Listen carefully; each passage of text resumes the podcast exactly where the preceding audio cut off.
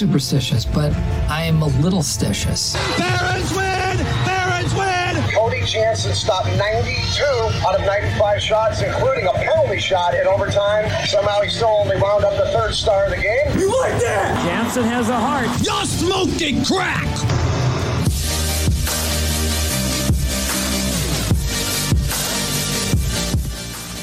Let's get it going. Nothing short of stuff to talk about today. Oh my, changes in the media world.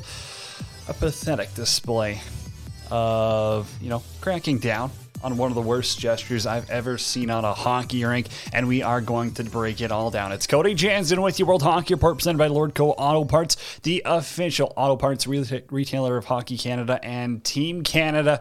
Joined with you, oh, it's a Wednesday, September 29th. We're coming to you live from beautiful Alberta in the Pro Rock Broadcast Studios. Follow me on Twitter at January31 underscore and the show at World Hockey RPT. Connect anytime.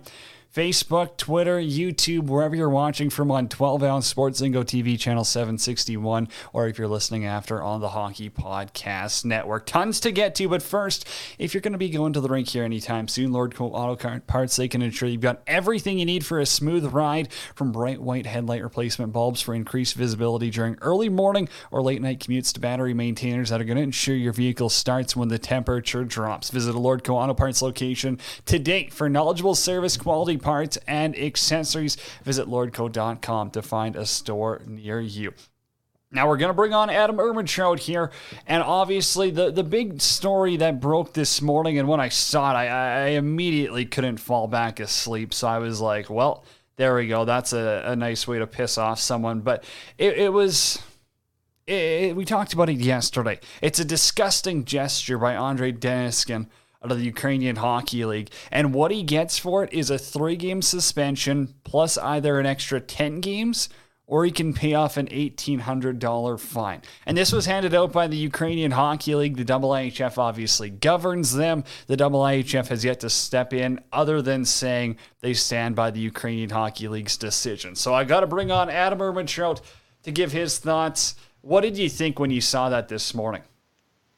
Yeah, I mean, obviously a joke. Like it's it's really hard to even say. Like I don't know what the whole three games and like what the hell does the league need eighteen hundred dollars for if they're they're governed by the IHF? I mean, that's that's so ridiculous. Like you, I was thinking, okay, like a year, like kick him out of the league. Like I don't know. Like I mean, a year would seem like okay, like that's fair. Like go go do whatever, but like three games with the potential for I don't know, was it 13 or something? Like that's guys get suspended worse for headshots and like it's obviously comparing kind of apples to oranges, but at the same time, like a racial gesture is far worse than hitting a guy from behind. Like it's not even not even the same stratosphere.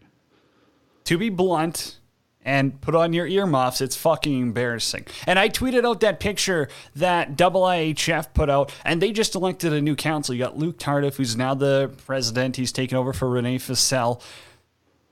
That's what gets me is they have the right, they have the ability to step in. They govern the league.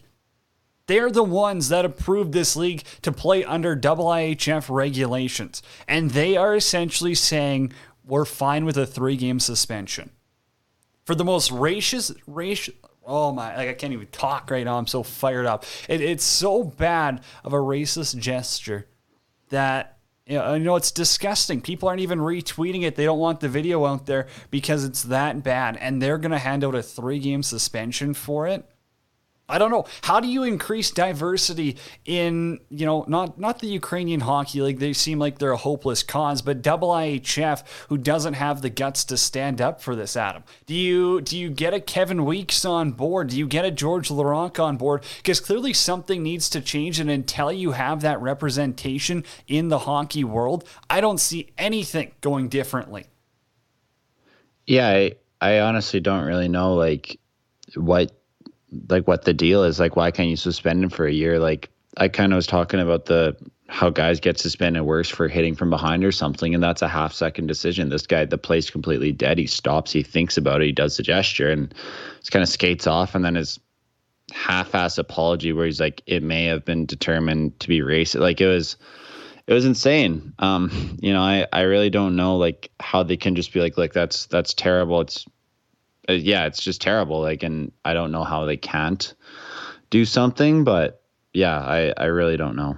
Here's Anthony Duclair, and he just tweeted this out. He said, If you don't see a problem here, you're part of it. This is embarrassing. Basically, we're telling kids if you make a racist gesture, you'll be back playing in a couple of weeks. And he quote tweeted the double IHF on that. I fully agree. That's that's as simple as you can put it. It's bad for the game. And you know, it's kind of it's like that meme where it's like we expected better for you, but like better from you. I don't know. It's a hopeless cause. It's embarrassing. Again, we at World Hockey Pro, I think I speak for Adam and everyone else, Bryce, Eric, on this.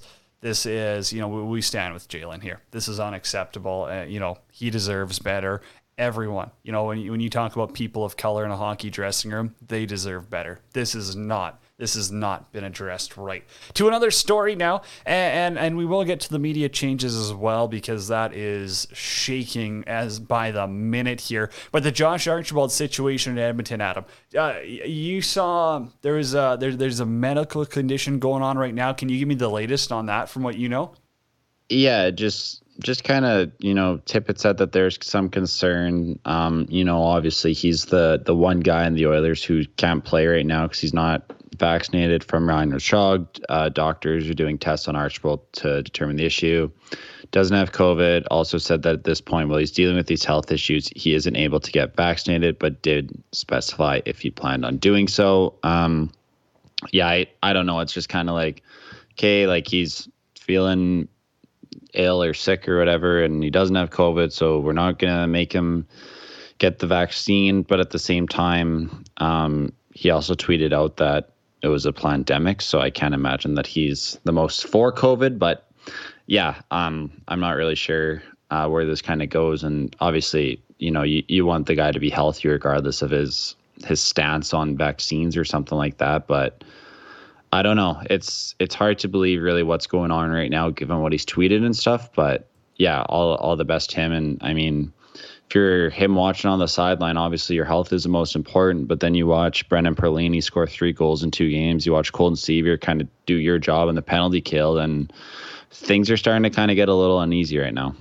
And we will break into the Oilers' preseason performance. Obviously, you said it best. First and foremost, you hope he can get healthy. You, you know, you, you, never want to see that no matter what someone's stance is on the vaccine. Now, it'll be interesting to kind of find out what this is if we do get information on, you know, what this ends up being, if it is something related to a vaccine. and, and, and if it was, I'm not going to make an assumption. Well, I am going to make an assumption. If something health related was stopping him from getting the vaccine in the first place, I believe we would have heard about it by now. But it is a little fishy that I believe, and correct me if I'm wrong, Adam, him, Mackenzie Blackwood, and Tyler Bertuzzi are all represented by the same agent who has been in hot water plenty of times before. Is that correct? I did not see that, but I'll I'll tell you in a second here. Okay, well you, you do that research, and I'll, I'll keep rambling on because for Josh Archibald, number one, you want to get healthy. From the Oilers' perspective, this is something that they didn't want to be a storyline coming into the season, and now they're having to deal with it. I don't know the whole ins and outs of the IR. Obviously, Alex Stalock is one that's likely going to be on there. Is Archibald, is his salary going to count against? Is, you know, this going to be enough to put him on the IR? Is this a guy who would have even been considered for a spot based on his vaccination status at the start of the year? Now that you have others coming in and really competing, like an Alberta boy, Colton Sceviour, like a Brendan Perlini, who's got a great relationship with Dave Tippett. I actually, I, I, I want to get to this quote quick, so I'm going to play it for you. Um, yeah, I mean, to be honest, I was just looking to come in and play my style of game, and um, you know, I've I said it a little bit already. I've you know had a had a relationship with Tip before in Arizona, so it's nice kind of coming in and knowing him and Jimmy. You know how they coach, and um, so yeah, it definitely makes it a little bit easier. And yeah, been uh, last couple games, you know, a good start, but. Uh, yeah, just focusing on uh, each shift as it comes. I know it sounds a little bit cliche, but that's really uh, all I do. That's Brendan Perlini right there. He talks about how he's got that relationship with Tippett and he feels comfortable coming into this situation just to the point where he, he wants to earn another spot in the NHL. He wants another chance. He wants to to prove he can stick in the league again. And if that's the if that's the case, if that's his mentality, I hope he does find himself on the third or fourth line with the Oilers. I really do. Also, Eric corrected and, and Adam did as well during that, that clip. So it's Ronaldo, Bertuzzi, and Blackwood. They're all represented by the the same agent. Adam, Adam, who is that again? Sorry. Uh, Todd Reynolds, who also represents Zach Hyman. Okay, yeah, and uh, yeah, and Ronaldo there, Bertuzzi Blackwood, same agent. Maybe it's a coincidence. Maybe we're looking into it too much. But moving along here to Sportsnet now, they had a major shakeup. I'm not going to break down all of the shows, but sticking with the hockey ones. Uh, Real Kyper and Bournes. That's Nick Kypreos, Justin Bourne. The Jeff Marek show is going to be going, and the Fan Drive with Ben Ennis and Stephen Brunt. I'm sorry, I don't know that one. Then there's a Leaf, Leafs Nation post game. Here's the thing that pisses me off, and, and I tweeted this out, is that these companies, these corporations, this is so pathetic that they got $240 million to split between three companies. That's Rogers, Bell, and Telus. So quick math. I am not quick math at all, but that seems like it's 75 plus, maybe 80 million dollars, 80, 80 million. Good math, good math, Adam. You're on the ball. So they got 80 million dollars from the wage subsidy program this year, basically to help keep people employed, and they pull this shit.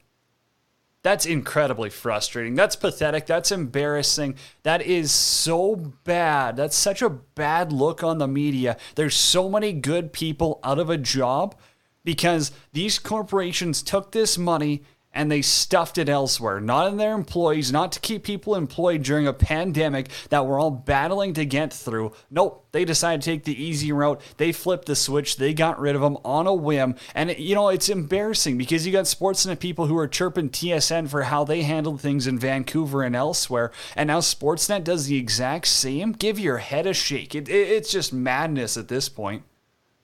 Yeah, I don't I don't really know what to say. Like it seems like Sportsnet's kind of all in on I don't know five or six guys, and I mean to me on the outside it kind of looks like they weren't really happy with Nick Kypreos taking some of their market share, so they kind of brought him back. And I mean we had him on our show. Um, what market share? We yeah, got better I, numbers than him. He comes on our show as a guest. He's got terrible audio. He's moping around. I, I you can't tell me. And I get it. He's a name. He's a personality. They think that they're going to shake it up.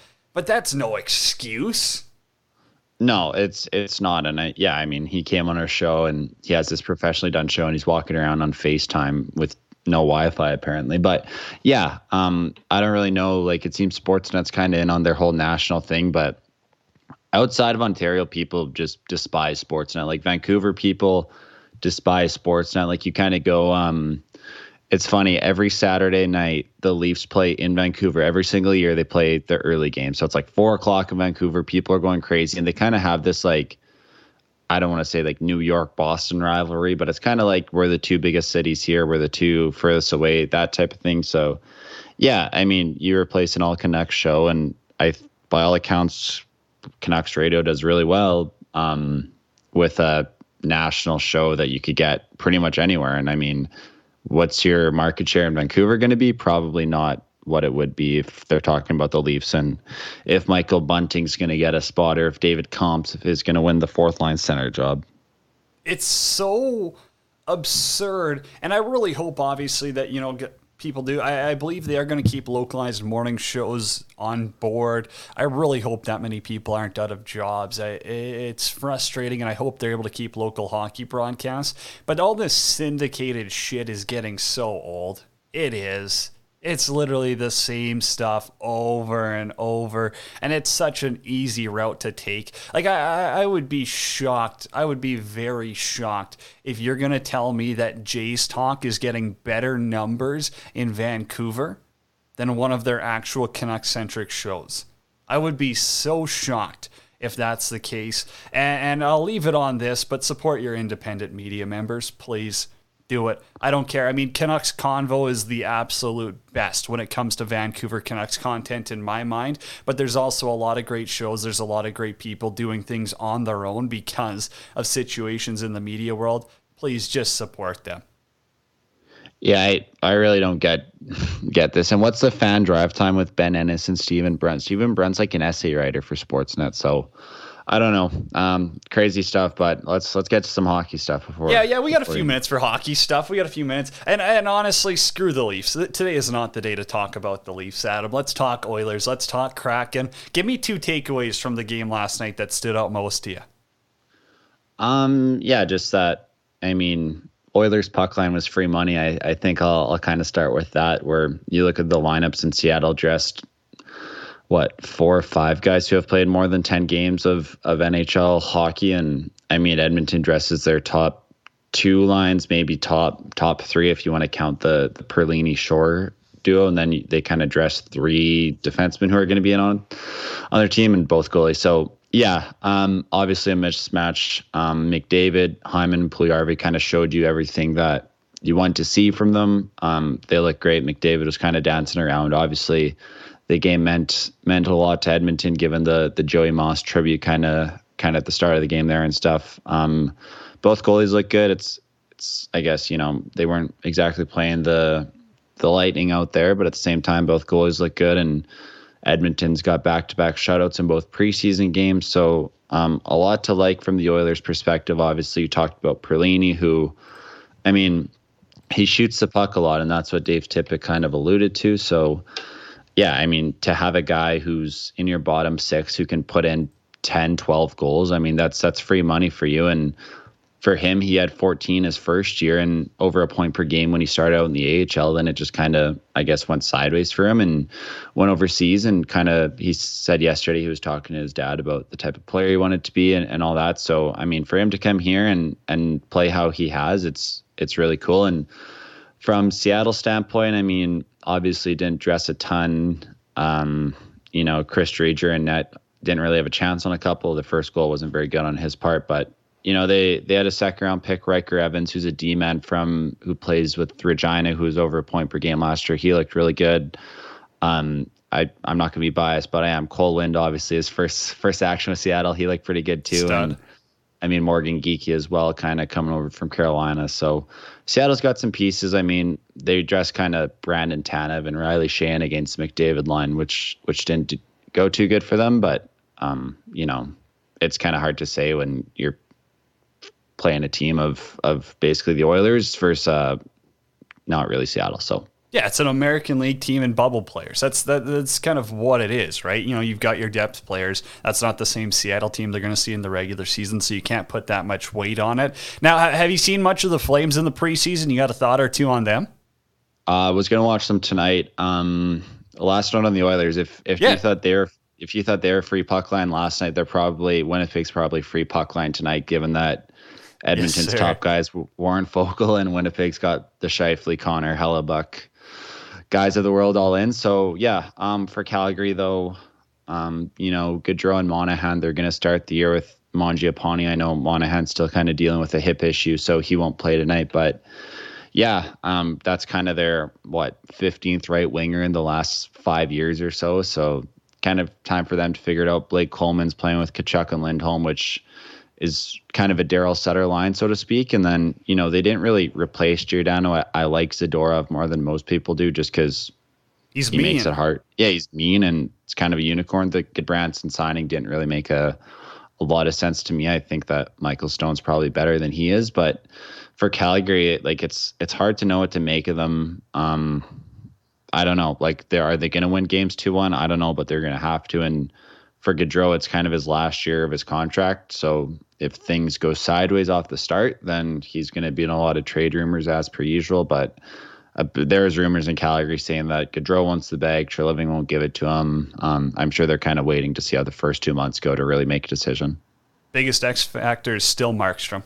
Still Markstrom in my mind. That's uh, I'll stick to that. If he has a good season, the Flames got a chance. If he doesn't, they better sell off at the deadline. And I'm not convinced Treliving's going to do that because his job is gone gonzo if that happens. Yeah, I, am not sure what to make of Treliving anymore. Like he's he's been in on the last five names that have been available. Treliving's been been in on them, and then just never seems to happen. And what's this? Three straight years now of the Flames core not getting it done. This, that, the other thing. So it's hard to see, but I mean, you got what two years left to Daryl Sutter, and then kind of see what happens. You might have to turn a new leaf in Calgary, so to speak. That's Adam Urban Urbantrout. We got to head off to a commercial break. Mike Commito, author, is coming up next, and we also got Grey Cup champ Zach Medeiros coming on. He's a he's a big hockey guy. We'll we'll talk some puck with him, maybe get a couple of NFL thoughts. But that's all coming up after the break. It's World Hockey Report presented by Lordco Auto Parts, coming to you live on a Wednesday. Sport Travel Tours is the official tour supplier for the Spengler Cup Ice Hockey Tournament in Switzerland. Nestled amongst the stunning Swiss Alps is the exclusive resort of Davos. This December, teams from all around the world will compete in the world's oldest invitational hockey tournament, the Spengler Cup. Sport Travel Tours packages include incredible hotels, amazing tickets, and a New Year's Eve party in the mountains to remember. Check out sporttraveltours.com today.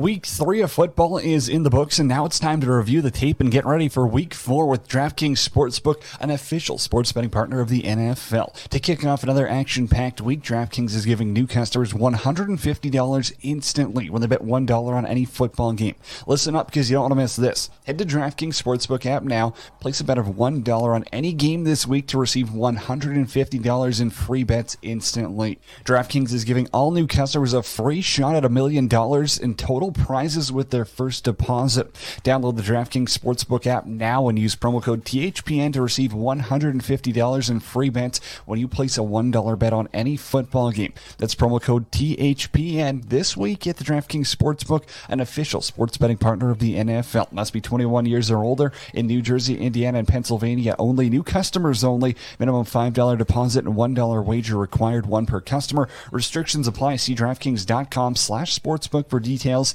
Gambling problem? Call 1 800 Gambler or in Indiana 1 800 9 with it. If you've been a fan of World Hockey Report for a while, you've heard from our next guest. We'll get to Mike Commito in a minute. It's World Hockey Report presented by Lordco Auto Parts. Visit Lordco's in store truck centers at select locations. The absolute best help coming to you at Lordco Auto Parts. Our next guest, author of Hockey 365, the second edition. Came out yesterday in Canada, so you knew we had to get Mike on the show again. Mike, what's going on? How are you? Doing great. It's uh, you know the day after the official launch date, so I still have that afterglow. But uh, but yeah, it's it's great to be back. It's great to talk hockey with you. Now uh, we've said it before, but you've got the most interesting account on all of Twitter.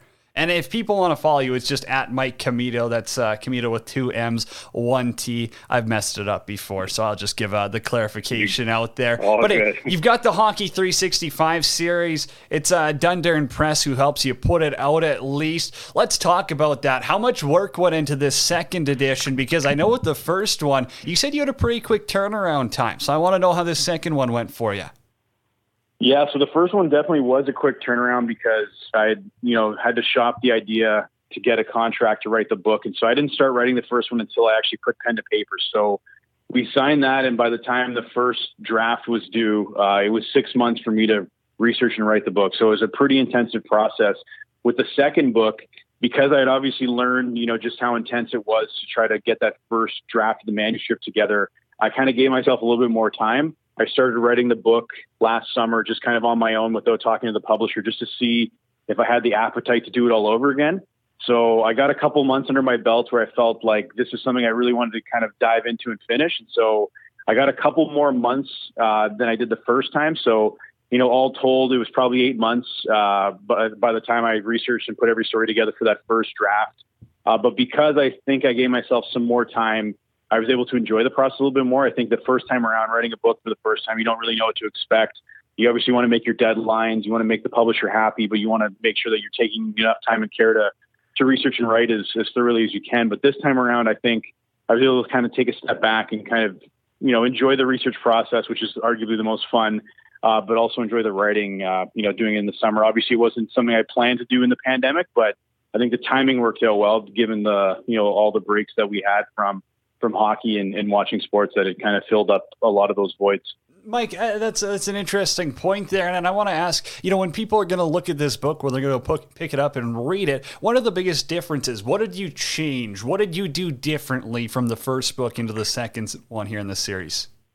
So I think one of the biggest changes, and it's not a drastic change, but because the first book, all those stories that were in the first edition are off limits, I obviously had to pick, you know, 365 news stories, and so um, you know, admittedly, there's some days where you know that something more significant probably happened, but maybe it was covered in the first book. And so, what I try to do with this one is, I think, be a little bit more, uh, you know, do my part to try to dig up some of those more quirky or fun or, uh, you know, off the wall stories that the NHL has plenty of over the years, because I feel like they may not be as significant as far as the historical record is concerned, but they're still pretty entertaining and they're pretty engaging. And so, I think in this one, you'll see more unusual stories. I think you're still going to get a lot of like the tried and tested, you know, hockey uh, hockey stories that we've all known throughout the years. But I think there's some interesting ones in there that some of the readers may not be as familiar with. I mean, I think there's a lot in there where a hardcore hockey history nut will will probably recognize some of those yarns. But I think that was something I tried to do was was to try to bring some of those stories into the fold.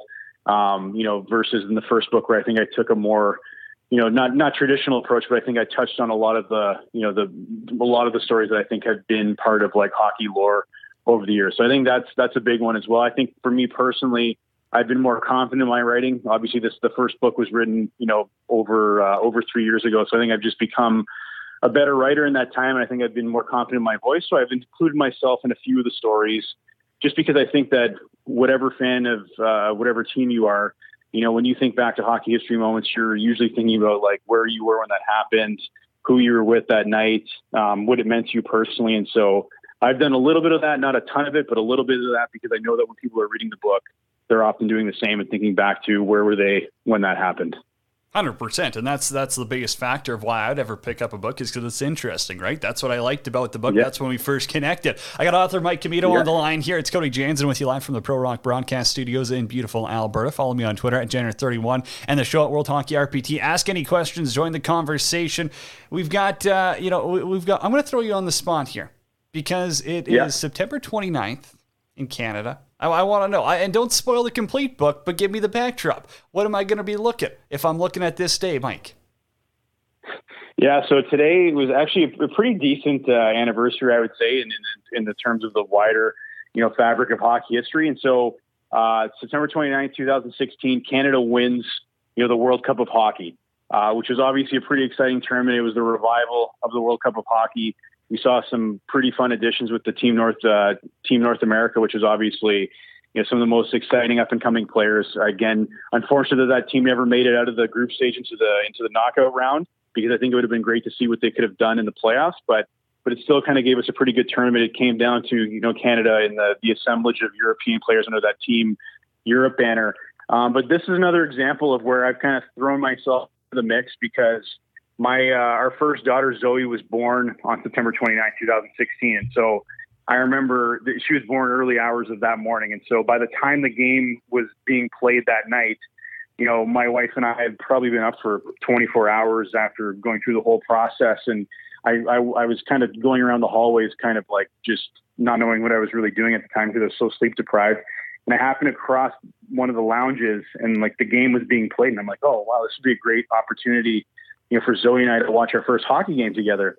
And then I realized that like you're not allowed to leave your room with your baby. Like that's a big no-no. Um, babies have to stay in the room. The only time the babies leave the room is if they're with a nurse, and even then, uh, that's usually not something that happens in a hospital in, in today's age. And so I realized quickly that probably not going to get to watch the World Cup of Hockey with her. Probably best to leave her in her room with her mother, and you know maybe I'll catch the game I'll catch. I thought maybe that the game wouldn't have ended that night and that we'd catch the second, uh, the you know final game a couple nights later. Didn't happen. Obviously, Canada won that night, uh, but luckily I avoided you know having one of those uh, blue alarms go off because uh, a baby was missing from the maternity ward.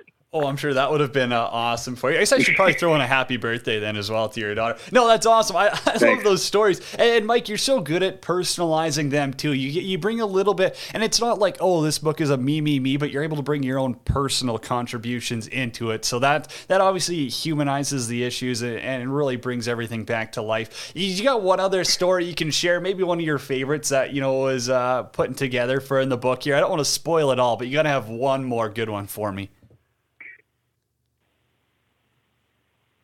In the book, I think overall there's probably 365 good ones, I would say. But in terms of one of the one of the fun ones that I had fun writing was, um, you know, and if anyone's followed me on Twitter over the last couple of years, like arguably my biggest tweet to date still remains when I tweeted out this photo of Ariana Grande riding a Florida Panthers Zamboni back in 1998. Um, and so that that tweet went viral. It's still again the biggest numbers I've ever done. And so when it came time to write this book, I'm like, I've got to find a way to throw that in there. And so uh, if you're to get a copy of this book, there's definitely a, a, full story about Ariana Grande, you know, getting hit by a hockey puck at a Florida Panthers game. She was the first person to get hit by a puck in the Panthers' new arena in Sunrise when they started that season there in 1998. Uh, and funny thing was, it wasn't the first time she'd been hit by a puck. A couple years earlier, you know, her and her family were avid Panthers fans, and she got hit by a puck in another game. So again, you've got this five-year-old who has been hit by uh, pucks at two separate Panthers games. Um, pretty unusual, and then also pretty unusual that she would grow up to become one of the biggest pop stars in the world. Uh, the story was fun for me because it kind of ties back to to that that tweet, but also I tried to use as many Ariana Grande song titles in the story. So if you read it and it sounds clunky, it's probably because I was doing some, you know, uh, some English gymnastics trying to fit in the song titles to make it work with the narrative. So it's probably not the best written story, um, but it's it's a good one there because I think I've done a decent job at trying to incorporate some of those uh, some of those song titles into the sentences I would have had otherwise. That's hilarious. I had no clue about that. That's wild. That's insane. Okay, Mike, I got one last one for you, and we got to talk. So I'm going to pump up your Twitter again one more time. It's at Mike Commito. Just go follow him on Twitter. You're, you're gonna, you know, be happy I did if you're a hockey fan. Does TweetDeck hate you, or how do you load up all these tweets? Because every day there's 97,000 coming from your account, and they're all funny. They all got pictures. I mean, can can we share a secret here? Like, what's going on? Do you have to like book it out like a year in advance, or what? How much time gets spent on Twitter for you? Yeah, so I uh, you, once upon a time I used to do them live, and then I realized quickly that's probably a good way to get fired if I'm on my phone all day at work, you know, trying to tweet out true daily hockey moments. So I, I picked up, you know, scheduling things like uh, TweetDeck does a really good job at that. So that's honestly what I do. So probably every you know every week or so I spend a good you know a few hours just kind of getting things loaded up um, so that it's ready to go. And I think over the years you know, I'm drawing from the archives of my tweets, trying to pull the best ones that I tweet out that day a year ago. But obviously, with everything kind of changing in hockey from season to season, I'm always trying to add new stuff so that it's not just the same tweets every year. Obviously, have to update the account, but but yeah, basically, I think scheduling them is a lifesaver for me because uh, yeah, going into meetings uh, with clients and, and other folks, if you had to pause the meeting, we could have to send out this tweet about Wayne Gretzky. Probably not going to go over too well. So uh, um, you know, that way I can go to meetings and do everything else, but still, you know, get those hockey history facts out there into the ether. Mike, you're the best. Hey, one hot take from you. Who's going to uh, go further in the playoffs this year, the Leafs or the Oilers? Ooh, well, you know that I'm a Leafs fan, so I'm to, you know, despite everything that's happened, I'm to say the Leafs, but I'm prepared to be wrong for sure and also be prepared, prepared to be disappointed and hurt all over again. Oh, Mike, I knew you'd do that to me to finish the show. I knew you'd I knew you'd have something to say you, about You set that. yourself up. Yeah. Mike, thank you so much for taking the time. Really appreciate it. Tell everyone where they can go find the book. I know it's on Amazon. That's the easiest way that I've found. But again, uh, you know, what stores is it going to be in? Where can people find it across North America?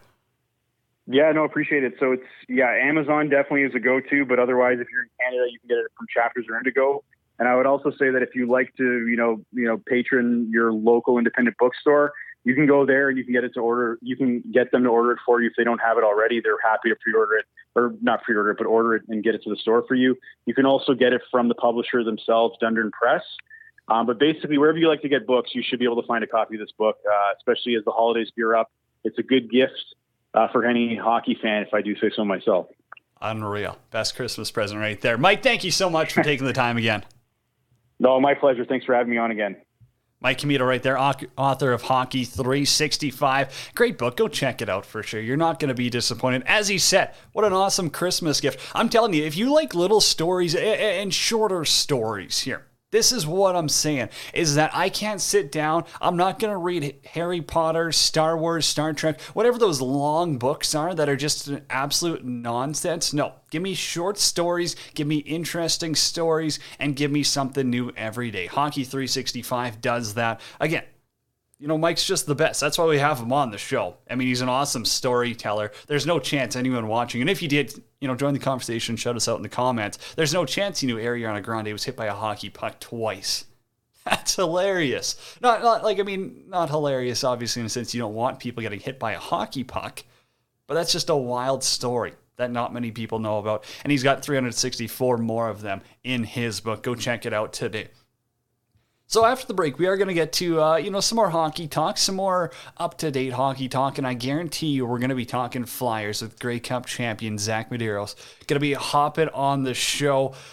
I've also got a Hyman clip. Maybe I'll play the Hyman clip right now because I thought this was interesting. Coming out of you know a preseason game, one of his first uh, chances to play with some of the big guns in McDavid and Puljujarvi, and here's what he had to say about that.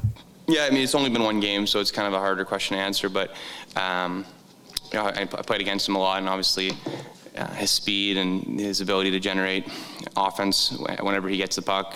When you don't, you know, you know it's a one-on-one situation, he can kind of beat a guy wide, and then all of a sudden it's a two-on-one, and, and create space for, for for his line mates. So. Um, yeah, it was just it was fun to, to play with him tonight, and I think as we play more, we'll kind of figure out uh, each other's tendencies and whatnot. But I thought it was a good start, and I thought Jesse was great, and uh, you know he was he just hounds the puck, so it's great. It's fun to play with him too. That's what he thinks of his line mates. That's a that's a very not bold statement, but it's telling.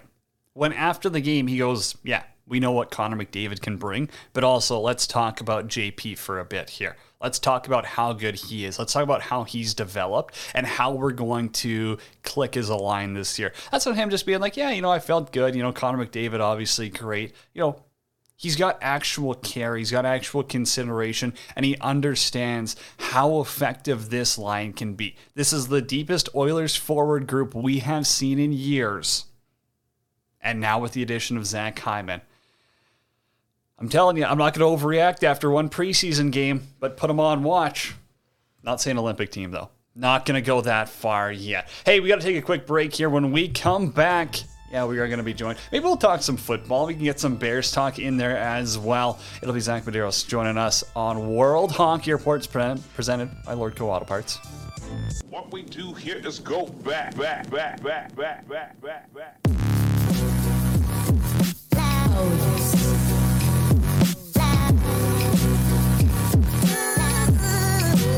Let's go. We got one more segment to get to. Today it's a Wednesday and it's World Hockey Report presented by Lordco Auto Parts. Find a store near you at lordco.com. Cody Jansen with you live from the Pro Rock Broadcast Studios in beautiful Alberta. Follow me on Twitter at Janner31 underscore and the show at World Hockey RPT. Join the conversation anytime. You got a comment if you're watching 12 Ounce Sports, Facebook, Twitter, YouTube. If you got a question for our next guest, it's Grey Cup champ Zach Medeiros going to be joining us here. Big Flyers guy, big Eastern Conference guy, and he's hopping on the show right now. Zach, buddy, what is going on? Oh, buddy, I think just long overdue. It's my first appearance on the World Hockey Report, so it's been a long time coming, but you know what? Finally made it, so I'm happy to be on here. It was forced, but just let me know when you send that uh, e transfer, okay? Zach, we got to dive in because I know you're a Flyers guy. I know you want to pump the tires. And let's start with the goaltending. What do you think we're going to see from Carter Hart this season? Because I'm still bullish on him. I still think he, you know, could be one of the best Canadian goaltenders in a few years here, but he needs a bounce back season. Do you think it's going to happen pretty instantaneously? Do you think maybe it'll take, you know, 20, 30 games? Or do you think it's another off year potentially for him?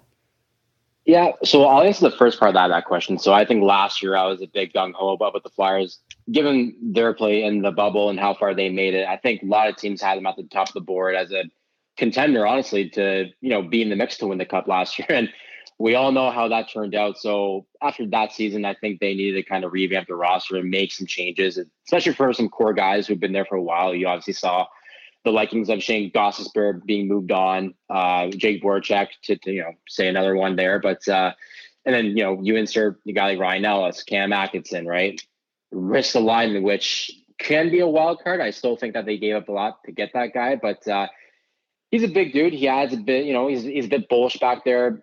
The question is how how reliable is he going to be in his back end, right? So we'll see. So uh, the makeup of the roster, I I think it's improved you know, looking at Flyers fan base on, on Twitter and any social media, you you think again, here we go. They're they're gonna be another contender to win the cup. But I'm gonna, you know, at best, I might say that they might finish third or fourth in that uh, very tough East division.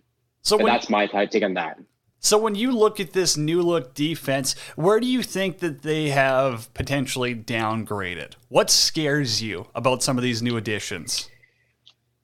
Uh, I mean, the lack of chemistry a little bit, obviously, and that obviously comes with time. So going into the season, I know there's probably going to be a few growing pains in terms of, you know, just kind of sorting out each each pairing, right? You know, I think right now they're really trying to hammer home Provorov with Ellis, which it kind of makes sense. You have a left-handed guy and a right-handed guy on their respected sides there. But my one that the one I'm most curious about is how is Ristolainen going to fit in with Travis Sanheim? Because I think both those guys, even though Sanheim got a he got a, great deal where I think he had a very, you know, he was a dash 22 last season. And if, you know, by his standard was a, you know, like a, a down year avoiding our arbitration and still got paid over five million a year when I thought maybe he should have got two or three.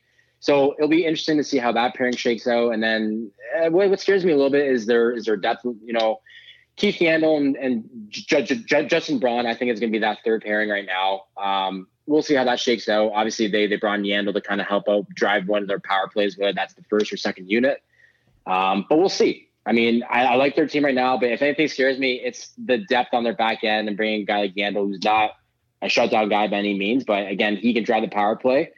Um, but we'll we'll see how that turns out. Um, in terms of Carter Hart, go ahead. Oh, I was going to say, now let's go down the highway and talk about Ron Hextall, Brian Burke, and Pittsburgh. They seem to be in a little bit of uh, shambles, but considering the rivalry that Pittsburgh and Philly have had, uh, you think the Flyers are a better team than the Pens right now? Yeah, I think so. I mean, I think that's a honestly an anomaly of what happened with with, with the Pens last year, and then finishing first in that uh, conference and making it as far as they did. Uh, it's a testament to, to, their coaching and their team. Obviously, they have great leadership. They're, they're well organized, well structured. I just think right now with the, the pieces they lost, I, I, I think they'll they'll be a fringe team. I yeah, I, I don't know. Honestly, I, I, also said this last year too, but who knows? But in my opinion, I, I don't think that they'll may make the playoffs, even with with Sid and Malkin still there. I mean, they're not getting any younger, right? So I don't think they have enough core pieces around them to really drive the Pens, you know, into the playoffs and to make any noise in the playoffs anyway.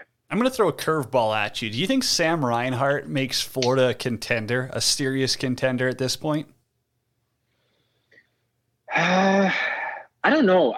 Florida is such a weird team. They, it seems like they always have a lot of good pieces there. I just I never take them seriously. They I don't know. They're one of those teams that always there's always something missing with that roster. And, and, last year I thought they were loaded. You know, you look at the roster and they they bolstered it down the stretch, bringing a guy like you know, um, Sam Bennett from Calgary, right? And then you bring another guy like Brandon Montour from from the Sabres to kind of bolster up that, that roster going into the postseason. And just, you know, it still wasn't enough. And I, I, think that contract that they also offered Bob is starting to really suffer now. 10 million years. I know, it stabbed my eyes out with that contract, right? But um, you know, and then they end up having to play a guy like Spencer Knight this you know 19 20 year old kid however old he is.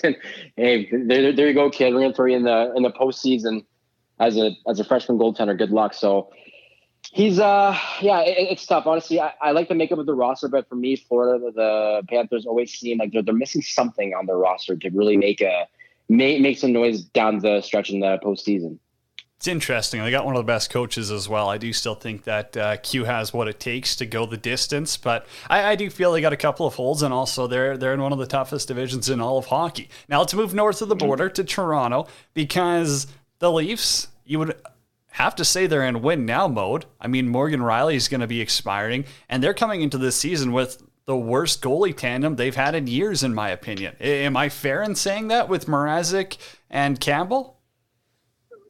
Yeah, I, I think that's fair. I, I don't know if they're in in win now mode. I mean, some people might think that, What but are they look at the roster waiting com- for? Matthews' deal's going to be up here in a few years. Rielly's going to Yeah. get paid somewhere else. They got nothing once they're gone.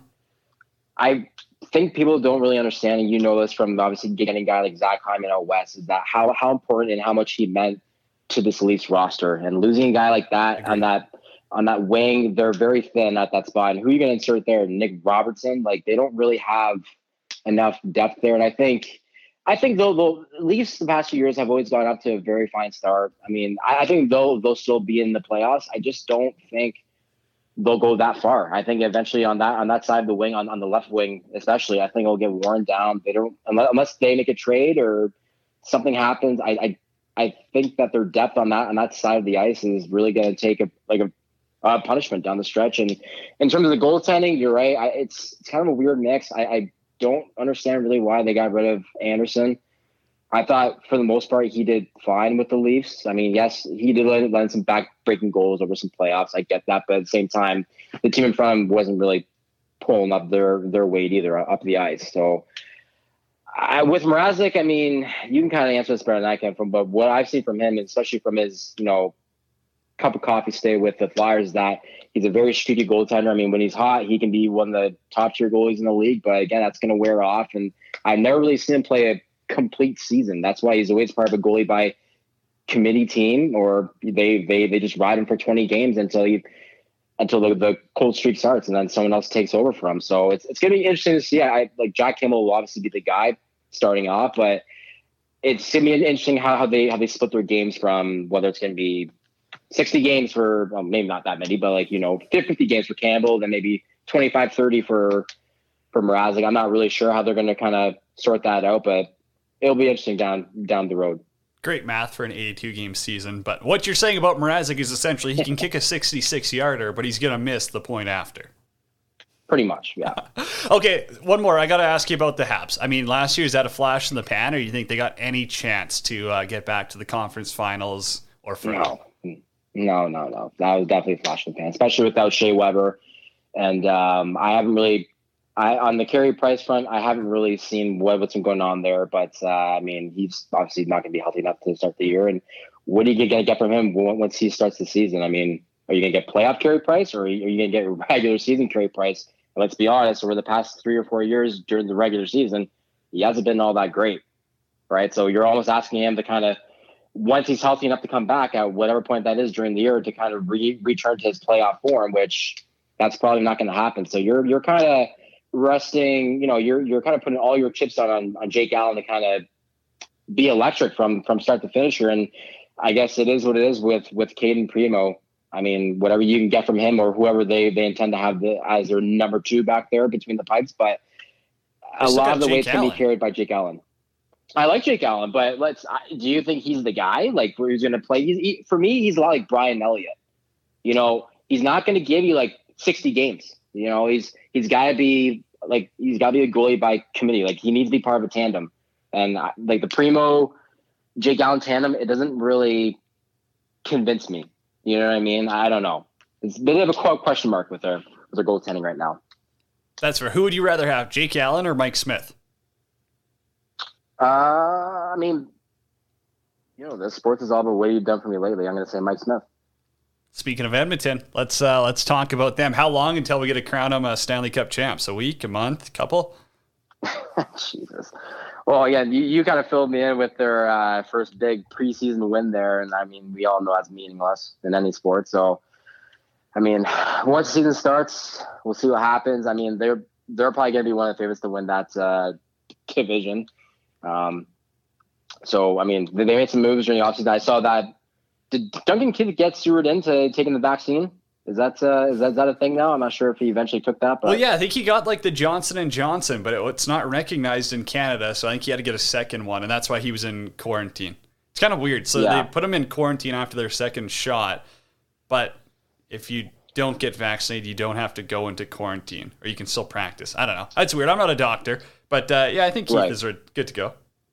Right. And again, we also talk about, like I just touched on Zach Hyman earlier. I think that's a very sneaky pickup by Edmonton. Um, term might be a bit long, but for what he brings to the, uh, you know, to the team, the leadership, uh, but both ends on the ice. He's very reliable. I, I think that's something Edmonton didn't really have last season, um, especially with guys even like Connor McDavid. I mean, he's the best player in the world, but even he has tendencies. He's not very reliable in his own end, and I think that in, inserting a guy like Zach Hyman can kind of clean up some of that mess, especially in those dirty areas right around the boards. You know, on the half wall behind the net. I think you're going to start to notice that more. That he's going to clean up a lot of work, where he's going to give if you know more looks for guys like Connor McDavid if they weren't getting them enough already. That him and Leo open in the slot. So I think he's he's he's going to be great for that. And again, he can play up and down the lineup. He doesn't just have to play in your first you know top two lines. He could be our third or fourth line guy and still make a great impact there as well. Okay, so Oilers win the West. That's confirmed by uh, Zach Medeiros here. So, as a Flyers fan, do you even want Johnny Gaudreau at this point? Like, I mean, if Calgary's going to move him at the deadline, if he doesn't have a new contract, do Flyers fans really want him if he's going to be, you know, probably an $8 million plus player? Mm, no. You, you, like, here's the thing Johnny Gaudreau is an outstanding player.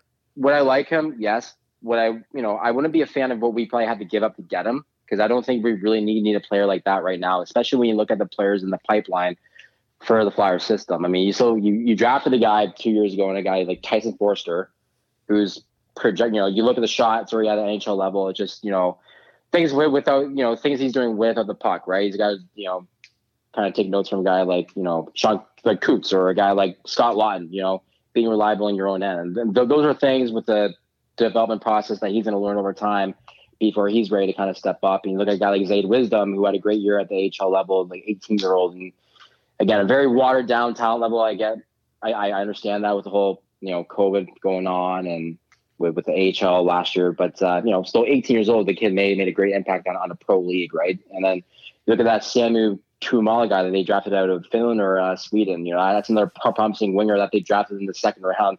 I hope I pronounce his name right. Probably not. But no, anyway. not at all. First round talent, right? But that's what everyone got says. in the second round. What's that? That's what everyone says. Everyone's a first round talent. Uh, of course, right? Yeah, just great, but no, great draft. At the end of the day, I, I, think when you look at their roster, they don't really need a guy like that right now. And again, we, I didn't touch on Morgan Frost, so there's another guy, right?